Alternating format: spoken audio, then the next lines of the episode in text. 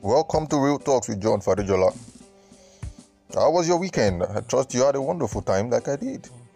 Though there was no party, but you know, still enjoyed myself as usual. Took time out for myself. All right, so that being said, I'll go straight into business today.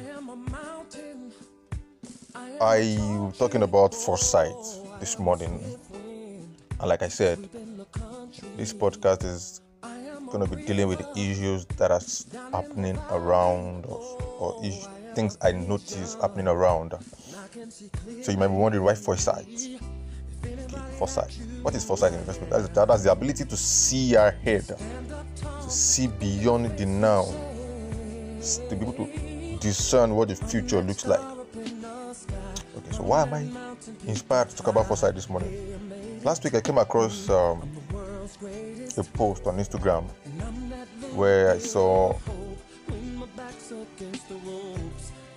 a particular brand produce face mask for um, top Nigerian brands, different Nigerian brands, and she had models, model for her. She took pictures and put it out.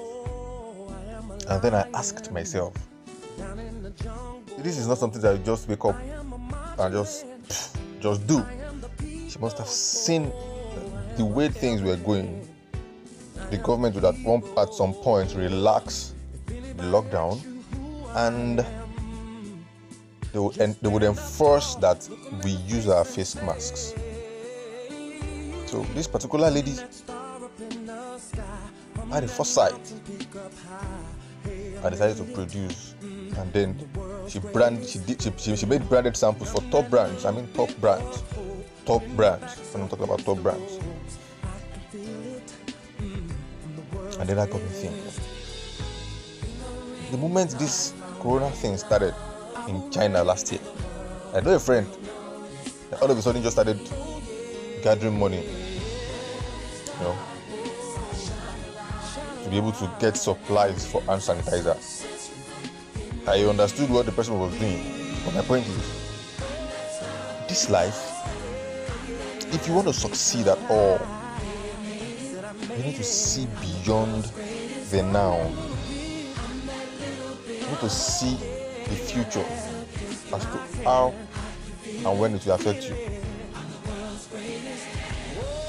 So, like I said,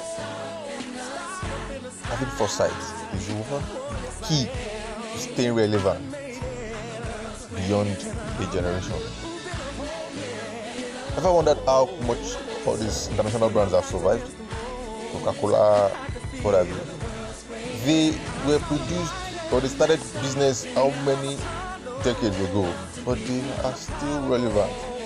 That's because their modus operandi wasn't just based in the 19th century. They had seen into the future what it would look like. So they had plans in place. At every step of the way, they rebrand. At every step of the way, they rebrand to fit into the now. It's not just something that just happened. It's something that has been well planned before. So as a person or as a business, you need to excel and stay relevant. You need to look beyond your present. You need to be able to see into the future. That's what gives you the right energy to forge ahead. It's when you see into the future, you know that you're, a success, and you begin to tell yourself, I'm a success. Muhammad Ali, your blessed memory. I'm greatest, I'm the greatest. Even before he became the greatest, he was already saying it because he has seen the future that he was going to be the greatest. He had foresight. So I'll close with this. Look beyond the now. Picture that future that you desire. And it comes to reality. And I close. Be that change that you strongly desire. Till I come your way again, I remain your host, John Fadijola.